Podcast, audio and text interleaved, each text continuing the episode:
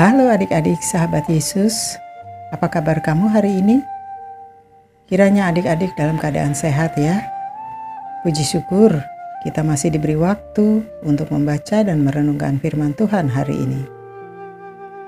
Tante yakin adik-adik selalu rindu akan firman Tuhan.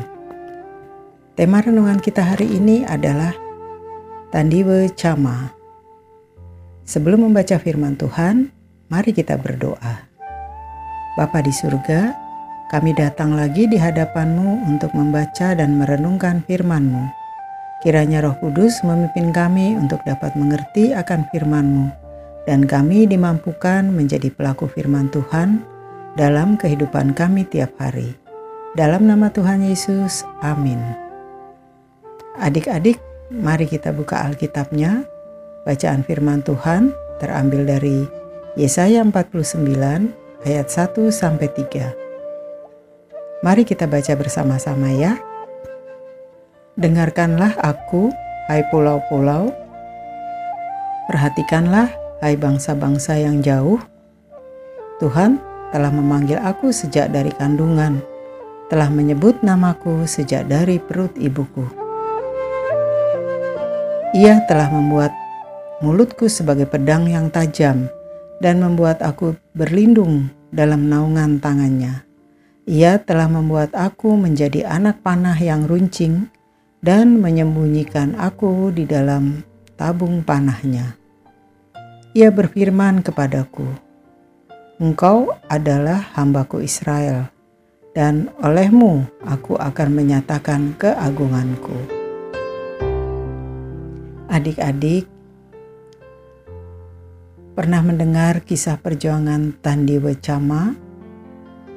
Siapa dia dan apa yang dia lakukan?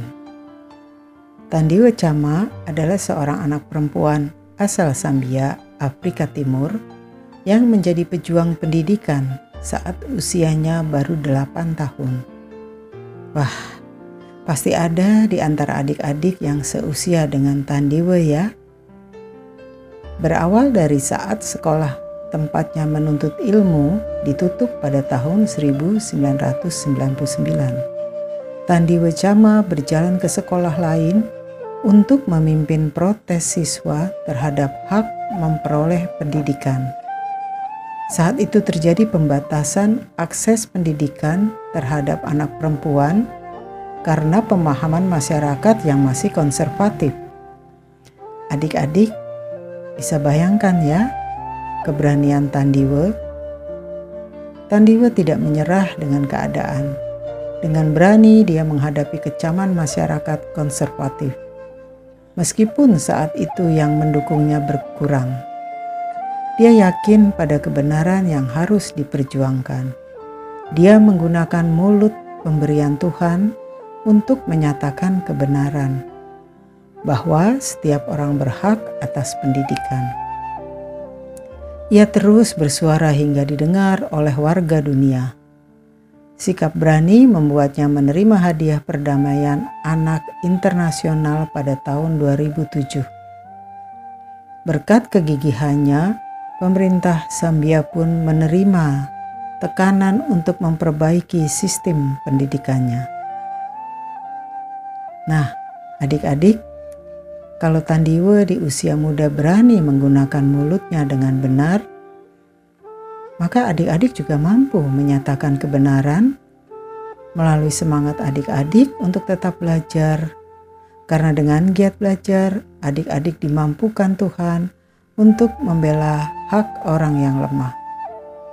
Yuk adik-adik, kita mau katakan, aku mau berani membela orang yang lemah. Kita ulangi sekali lagi.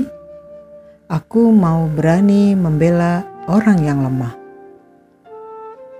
Sebelum mengakhiri renungan ini, mari kita berdoa.